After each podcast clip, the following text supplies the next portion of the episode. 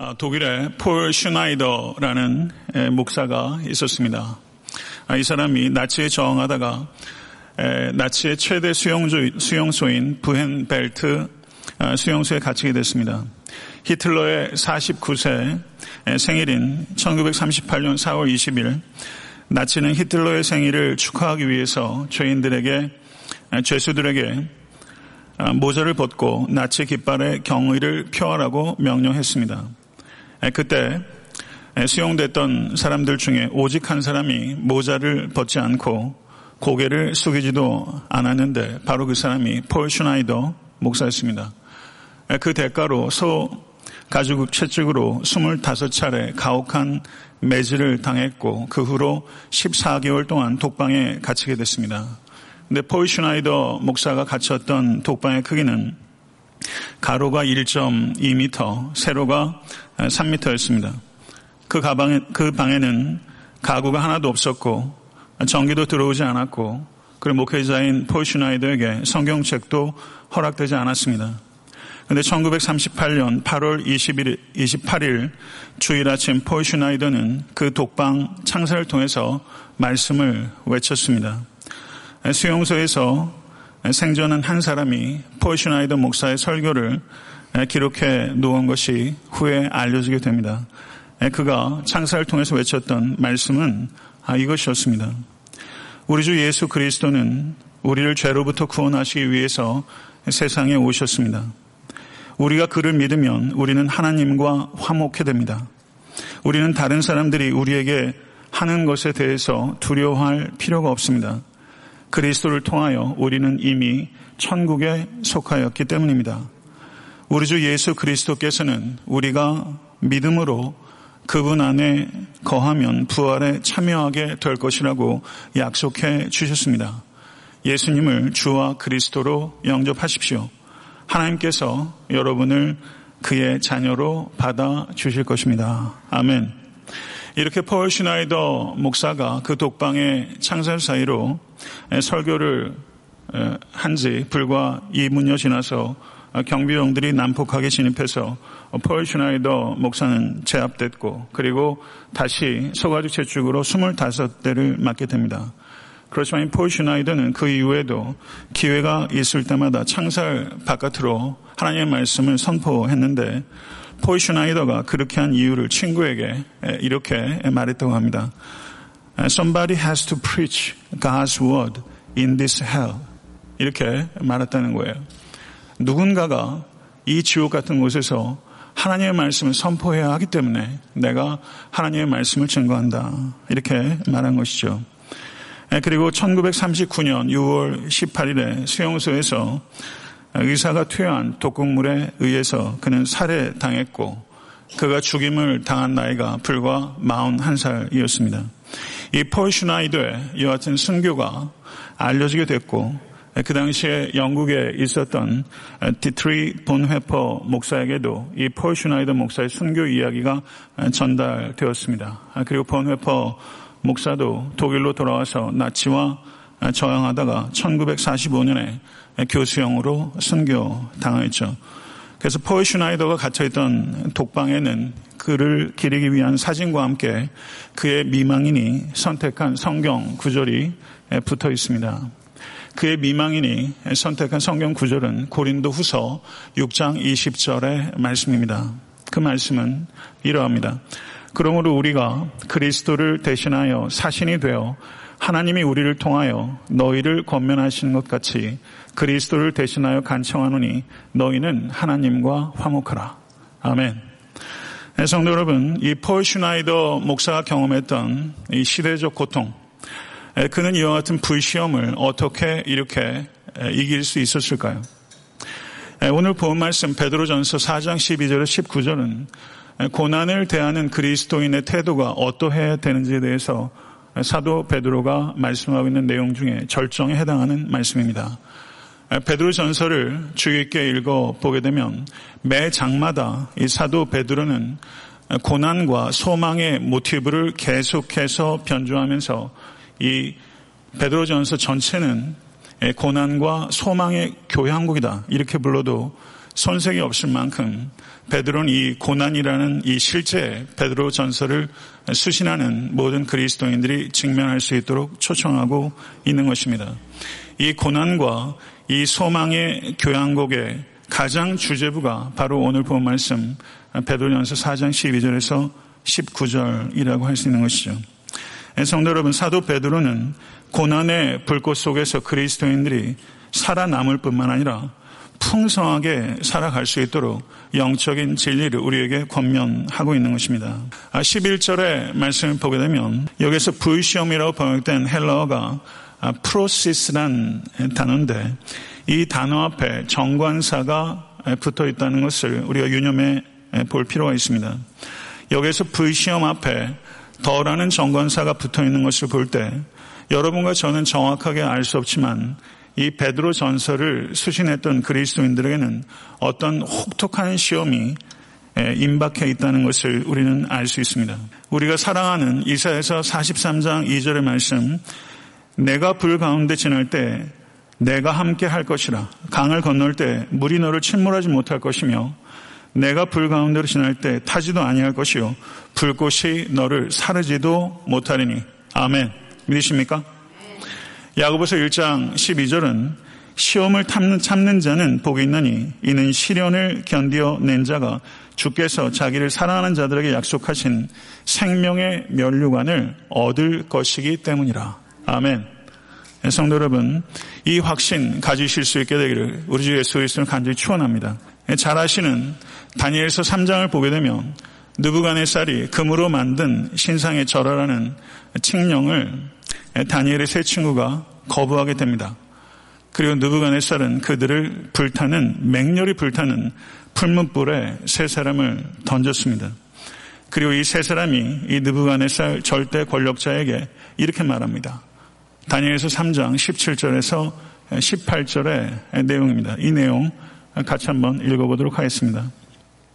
왕이여 우리가 섬기는 하나님이 계시다면 우리를 맹렬히 타는 불문불 가운데서 능히 건져내시겠고 왕의 손에서도 건져내시리이다. 그렇게 하지 아니하실지라도 왕이여 우리가 왕의 신들을 섬기지도 아니하고 왕이 세우신 금심상에게 절하지도 아니할 줄을 아옵소서. 근데 많은 사람들이 그렇게 아니하실지라도 라는 믿음을 좋아하지 않습니다. 많은 사람들이 더 자신만만한 그런 고백을 기대하는 것입니다. 그들은 어쩌면 이렇게 말하는 것을 선호할지도 모르겠습니다. 느부가네살이요. 나의 하나님께서 우리를 풀무불에서 건지실 것입니다. 반드시 그렇게 될 줄로 믿습니다. 많은 사람들이 이렇게 말하는 것을 좋아합니다. 더 자신만만하게 하나님께서 어떻게 하실지를 선포하는 것을 강한 믿음이라고 생각하는 경향이 우리 가운데 있다는 것입니다. 브라이언 채플이라는 목회자요 신학자가 쓴 불의한 시대 순결한 정의라는 책이 있습니다. 그 책 안에서 브라이언 채플이 자기가 한 청년을 상담한 이야기를 기록하고 있습니다. 군사훈련 중에 두 병사가 부대로 복귀하던 중에 시간이 촉박해서 탈영병이 될 위기 가운데 봉착하게 됩니다. 예, 그런데 더더구나 자동차 기름이 거의 바닥이 난 상태였습니다. 이 두 병사 가운데 한 사람은 크리스천이었고 한 사람은 난 크리스천이었습니다. 그런데 난 크리스천 병사가 유리한 게이지를 보고서 체념한 듯이 이야기를 합니다. 아, 절대 시간 안에 들어갈 수 없을 거야. 이젠 끝났어. 예, 그러자 그에게 복음을 전하기 원했던 크리스천 병사가 말을 합니다. 아니야. 우리는 해낼 거야. 내가 하나님께 믿음으로 확신 있게 기도드렸거든. 이렇게 대화가 오갔던 것입니다. 그 뒤에 어떤 일이 벌어졌을까요? 얼마 못 가서 자동차 기름이 다 떨어지자 엔진이 요란한 소리를 내더니 그만 자동차가 멈춰 서게 된 것입니다. 그리고 큰 난관에 부딪혔죠. 그리고 그 일이 있은 후에 크리스천 병사가 심각한 영적 위기를 경험했고 브라이언 채플 목사에게 찾아가서 자신의 문제를 상담하게 이뤘습니다. 목사님, 왜 하나님은 저의 기도에 응답하시지 않은 것입니까? 저는 제 자신을 위해서가 아니라 믿지 않는 내 친구를 위해서 하나님의 능력을 경험하고 그 친구가 복음을 받아들일 수 있도록 확신 있게 기도했습니다. 그렇지만 저는 확신했지만 하나님께서는 응답하지 않으셨습니다. 이렇게 목사님께 상담했었습니다.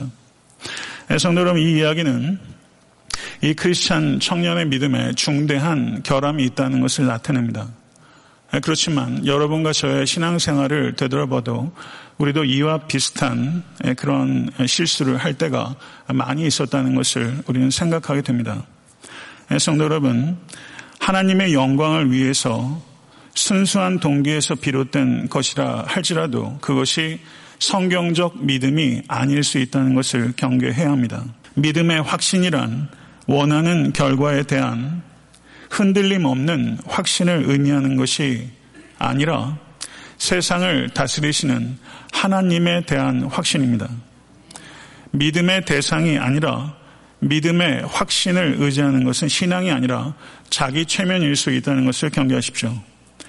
만약에 이러한 태도가 지속되면 원하는 대로 되지 않았을 때 자기의 믿음의 부족을 탓하게 되거나 그리고 결과적으로는 하나님께 문제가 있다는 식으로 결론에 도달할 수 있다는 것을 경계하십시오. 성도 여러분, 사드락과 메삭과 아벤느고는 하나님의 능력을 신뢰했지만 자신의 목숨은 어떻게 될지 모른다고 말했습니다. 이들은 이 상황에 대한 하나님의 뜻은 확실히 알지 못했지만 너는 나 외에는 다른 신을 내게 두지 말라. 라는 하나님의 뜻을 분명하게 알고 있었습니다. 이들은 하나님의 방식을 예측하지도 않고 그리고 주제넘게 주장하지도 않았고 다만 하나님의 말씀에 순종하였던 것입니다. 그리고 그들은 맹렬한 풀무불 속에 던져졌습니다. 하나님께서 그 맹렬한 풀문불 속에서 건져 주셔도 혹은 하나님께서 저들을 천국으로 데려가 주셔도 느부갓네살의 강요된 우상 숭배에서 건져 주실 것이기 때문에 풀무불에서 구원을 받아도 그리고 천국에 간다 할지라도 이 사드락과 메삭과 아벤누고는 기뻐했을 것입니다. 성도 여러분, 이 세 사람에게 중요한 것은 자신의 목숨이 아니라 말씀에 순종하는 것이었습니다. 그리고 자신의 순종을 통해서 에베소서 3장 20절의 말씀처럼 우리가 구하거나 생각하는 모든 것에 더 넘치도록 능히 하실 하나님을 기대했던 것입니다. 성도 여러분, 이 사드락과 메삭과 아벤느고의 고백은 무엇이 성경적 믿음인지를 우리에게 명확하게 제시합니다. 성경적 믿음, 참된 믿음은 능히 건져내실 수 있는 하나님의 능력을 확신하고 그러나 그리 아니하실 수 있는 하나님의 자유를 인정하고 그리고 하나님을 한결같이 신뢰하고 하나님께 순종하는 것 그것이 참된 믿음입니다. 위대한 믿음은 하나님만 아시는 것을 안다고 말하는 것이 아닙니다. 아, 오직 모르는 것이 없으신 하나님을 전적으로 신뢰하는 것 그것이 위대한 믿음이라는 것을 이 세 사람을 통해서 배울 수 있게 되기를 바랍니다. 느부갓네살의 맹렬히 불타는 풀무, 맹렬히 불타는 풀무 이 세 단어에 사드락과 메삭과 아벤누고가 그리 아니하실지라도 라는 세 단어로 정한 것이 진짜 기적이다. 한 구약학자가 그렇게 말했습니다. 맹렬히 불타는 풀무에 그리 아니하실지라도 라는 세 단어로 정한 것이 바로 기적이다. 저는 이 통찰을 책으로 읽으면서 제 마음속에 크게 감동이 됐습니다. 그리고 제프리 토마스라는 목회자가 이 세 사람이 고백한 그리 아니하실지라도 라는 고백의 의미를 매우 예리하고 풍성하게 확장해서 이렇게 고백하고 있습니다. 경청하실 수 있기를 바랍니다. 상실의 시기에도 그리스도를 섬기고 고독할 때도 그리스도를 섬기고 죽는 순간에도 그리스도를 섬길 것입니다. 우리는 반드시 부자가 될 필요는 없습니다. 꼭 결혼할 필요도 없습니다. 꼭 부모가 될 필요도 없습니다. 꼭 살아야만 할 필요도 없습니다. 그러나 우리는 반드시 순종해야 할 필요가 있습니다. 이렇게 고백했습니다. 성도 여러분, 믿음은 얼마나 간절한가로 평가되는 것이 아니라 하나님께서 하시는 일은 언제나 옳다라는 신뢰로 평가되는 것입니다. 내가 원하는 것을 관철시키기 위해서 하나님의 손목을 트는 것이 결코 믿음이 아니라는 것을 받아들이십시오. 내가 볼 때 최선이 아니라 할지라도 하나님께서 보실 때 최선이 이루어지기를 간절히 기대하는 것, 그것이 참된 믿음입니다. 이 믿음을 예수님께서 겟세만의 동산에서 가르쳐 주셨습니다. 마가복음 14장 36절을 보게 되면 아바 아버지여 아버지께는 모든 것이 가능하오니 이 잔을 내게서 옮기시옵소서 그러나 나의 원대로 마옵시고 아버지의 원대로 하옵소서라고 기도드렸습니다. 성도 여러분 주님께서는 하나님 아버지께 고난을 면제해 주실 것을 신뢰한 것이 아니라 하나님의 뜻이 이루어질 것을 신뢰하였던 것입니다. 발터 룰이라는 신학자가 이렇게 이야기했습니다. 세 사람이 느부갓네살의 전체주의 국가를 숭배하지 않은 것이 하나님의 기적입니다. 세 사람이 불에 삼키지 않았다는 사실이 더 큰 기적이 아닙니다. 맹렬히 타는 풀무불이 그들을 불살랐다고 가정해 보십시오. 그렇다 해도 진짜 기적은 일어났던 것입니다. 이렇게 이야기를 했어요. 저는 정확하게 동의합니다. 그들이 풀무불 속에서 죽지 않은 것이 더 큰 기적이 아니라 그들이 전제 군주인 느부갓네살 앞에서 믿음을 고백한 것이 더 큰 기적이다. 성도 여러분, 우린 그리스도인으로서 가장 강력한 증거를 가지고 있습니다. 그리고 오늘 저희가 14명의 단기 선교사들을 파송하게 됩니다. 우리가 가지고 있는 가장 강력한 증거는 우리의 형통하고 성공한 삶이 아니라 불시험 속에서도 주님과의 관계 하나로 넉넉히 이기는 것, 그것이 그리스도인이 가지고 있는 가장 강력한 증거라는 것을 부디 확신하시고 증거하실 수 있는 여러분과 제가 될 수 있게 되기를 간절히 소원합니다. 맹렬한 풀무불은 하나님의 자녀의 최종적 운명이 결코 아니라는 것을 확신하십시오.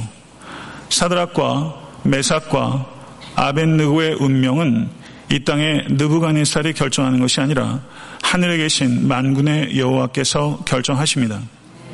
세 사람을 불에 던진 후에 느부갓네살이 풀무불 안을 확인했습니다. 그때 그가 무엇을 봅니까?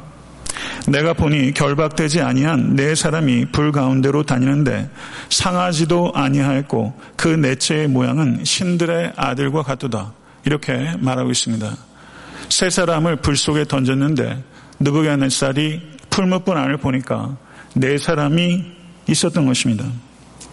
풀무불 속에 사드락과 메삭과 아벤느고와 함께 있었던 그 사람, 신들의 아들과 같이 보였던 그 사람은 누구일까요? 마가본 6장 45절에서 52절을 보게 되면 밤 사경에 늦은 새벽에 예수님의 제자들이 갈릴리 바다 한가운데서 열심으로 앞으로 나아가려고 하는데 앞으로 나아가지 못하는 큰 난관 가운데 있었던 이야기가 기록되어 있습니다. 그런데 예수님께서 무리를 걸으셔서 그들에게 찾아오셔서 두려워 말라. 내니 안심하라. 주님께서 그렇게 말씀하셨어요. 밤 사경에 칠흑 같은 어둠을 뚫고 예수께서 바다 한가운데로 걸어오신 그 기적 사건은 예수께서 찾아오지 못하도록 막을 수 있는 장애물은 없다라는 명백한 증거인 줄로 믿습니다. 믿으십니까? 밤 사경에 칠흑 같은 어둠을 뚫고 바다 한가운데로 걸어오신 예수님처럼 풀무불이라는 하나님의 임재를 상상할 수도 없는 그 시간에 하나님께서 그 풀무불 가운데로 찾아가셨다는 것을 우리는 이 다니엘서 3장을 통해서 깨닫게 되는 것이죠. 여기에서 이 네 번째 신의 아들 같은 그 사람이 과연 누구일까? 이것에 대해서 많은 신학적인 논란이 있지만 저는 그때 그 풀물 속에 있었던 신의 아들 같은 그 사람이 바로 성육신 하기 이전에 예수 그리스도가 아닐까. 이렇게 주장하는 학자들도 있고 저는 충분히 그럴 수 있다라고 생각합니다. 확증할 수는 없지만 성육신 하기 이전에 예수 그리스도께서 풀무불 안 속으로 찾아가셨고 그리고 마가복음 6장에서는 밤새경에 사경에 갈릴리 바다 한가운데로 예수께서 찾아가셨고 그리고 여러분들이 지금 불과 같은 시험 가운데 계시다면 예수 그리스도께서 여러분의 심령 가운데 삶 가운데로 찾아가시는 하나님이시라는 것을 우리 이 말씀들을 통해서 확증할 수 있게 되는 것입니다. 믿으십니까? 네, 성도 여러분, 하나님께서 풀무불 속에서 사드락과 메삭과 아벤느고와 함께 하셨습니다. 그리고 이 원리는 임마누엘이신 우리 주 예수 그리스도의 탄생과 저의 평생의 삶과 지금도 우리 가운데 역사하는 거룩한 진리인 줄로 믿습니다. 보라 처녀가 잉타하여 아들을 낳을 것이요 그의 이름은 임마누엘이라 하리라 하셨으니 이를 번역한즉 하나님이 우리와 함께 계시다 함이라 아멘. 그리고 부활 승천하시는 예수께서 마태복음 28장 20절에 볼지어다 내가 세상 끝날까지 너희와 항상 함께 있으리라 라고 말씀하셨습니다. 예수 그리스도께서는 우리와 함께 하시려고 이 땅에 오셨고 여러분과 저의 고난을 감당하셨으며 지옥불에서 영원히 우리를 구출해 주셨습니다. 믿으십니까? 젊은 나이에 광산에서 치명적인 부상을 당하고 평생 불구로 살 수밖에 없었던 광부가 있었습니다. 그는 침대 옆에 뚫린 작은 창문을 통해서 세상을 바라봤습니다. 자기 또래의 광부들이 하나 둘씩 나이가 들어가면서 결혼도 하고 또 일가를 이루고 또 마침내 할아버지가 되는 모습들을 그 침대 옆에 창문들을 통해서 바라봤습니다. 그들이 흘린 땀의 보상과 기쁨은 그러나 이 젊었을 때 막장에서 사고를 당한 이 사람에게는 완전히 남의 일입니다. 그의 육신은 갈수록 세월이 더하면서 급격히 시들해졌고 그리고 집안 형편도 가세가 기울 대로 기울어졌습니다. 그리고 그는 그렇게 침대에 누워서 하루 종일 있어야 되는 백발이 성성한 노인이 되었죠. 그런데 어느 날 청년 한 사람이 그를 방문했습니다. 그리고 이렇게 질문합니다. 할아버지, 할아버지가 하나님의 사랑을 주장하시는데 어떻게 그런 생각을 하실 수 있죠? 하나님의 사랑을 의심해 본 적 없습니까? 이렇게 질문했습니다. 그랬더니 잠시 이 할아버지가 호흡을 가다듬은 후에 미소를 띠면서 이 젊은이에게 말을 합니다. 맞아. 사실이야. 사탄이 때로 이 날과 무너질 것 같은 집으로 찾아오곤 하지. 창문 밖으로 여전히 건강하고 활력 있게 살아가고 있는 옛 동료들을 가리키며 이래도 너가 예수를 사랑하나? 라고 내게 묻지. 그리고는 그 길 건너편에 사는 내 친구의 근사한 집을 가리킨 다음 어지럽고 지저분한 내 방을 비웃듯이 둘러보면서 사탄이 내게 말하지. 아직도 예수님이 너를 사랑한다고 생각하나? 그리고 마지막으로 사탄은 내가 갖지 못한 모든 것을 갖고 있는 친구의 손자들을 보게 하고 내 눈에 눈물이 고이기를 기다리지. 그리고 귀에 속삭이듯이 이래도 예수님이 너를 사랑한다고 생각하나? 이렇게 다시 묻는다네. 그랬더니 청년이 흥미롭다는 듯이 눈을 반짝이면서 그래 할아버지는 사탄에게 뭐라고 말해요? 그러자 이 할아버지가 대답합니다. 나는 사탄의 손목을 잡고 갈벌이라는 언덕으로 이끌고 간다네. 그리고 그곳에서 가시로 이겨진 이마와 못 박힌 손과 발과 창에 상한 그분의 옆구리를 가리키면서 사탄에게 되묻는다네. 이래도 예수님이 나를 사랑하지 않는 것 같나? 이렇게 말일세. 아직도 하나님이 너를 사랑한다고 생각하나? 이 질문에 무관한 사람은 이 자리에 한 사람도 없을 거로 생각합니다. 맞아, 사실이야. 우리는 이런 질문에 공격당할 때가 있어요. 그렇지만 이 할아버지가 말한 이 고백, 나는 사탄의 손목을 잡고 갈보리라는 언덕으로 이끌고 간다네. 그리고 그곳에서 가시로 이겨진 이마와 못 박힌 손과 발과 창에 상한 그분의 옆구리를 가리키면서 사탄에게 되묻지. 이래도 예수님이 나를 사랑하시지 않는 것 같나. 이 확신을 가지실 수 있는 모든 권속 되실 수 있게 되기를 우리 주 예수 그리스도 이름으로 간절히 축원합니다. 할아버지에게 평생의 고통에도 불구하고 평생의 고통이죠. 이 고통의 무게를 누가 알겠어요? 이 평생의 고통에도 불구하고 하나님의 사랑을 신뢰할 수밖에 없는 단 한 가지 이유가 있다면 그것은 갈보리산 위에 십자가라는 것이죠. 십자가를 붙잡을 때 아무리 혹독한 고난이 닥쳐와도 응답이 이루어지지 않아도 믿음은 결코 흔들리지 않습니다. 내가 과연 너희를 버리지 아니하고 너희를 떠나지 아니하리라. 하나님의 말씀입니다. 사드락과 메삭과 아벤누고가 맹렬히 불타는 풀무불 속에서 저가 저항했던 세 마디 단어는 저를 한번 따라해 보세요. 그리 아니하실지라도 이 말씀을 가지고 맹렬한 풀무불에 저항했어요. 네, 신학자가 정확히 본 거예요. 그게 기적이었어요. 더 큰 기적은 그리 아니하실지라도라는 이 세 마디를 가지고 절대 권력자에게 저항한 거예요.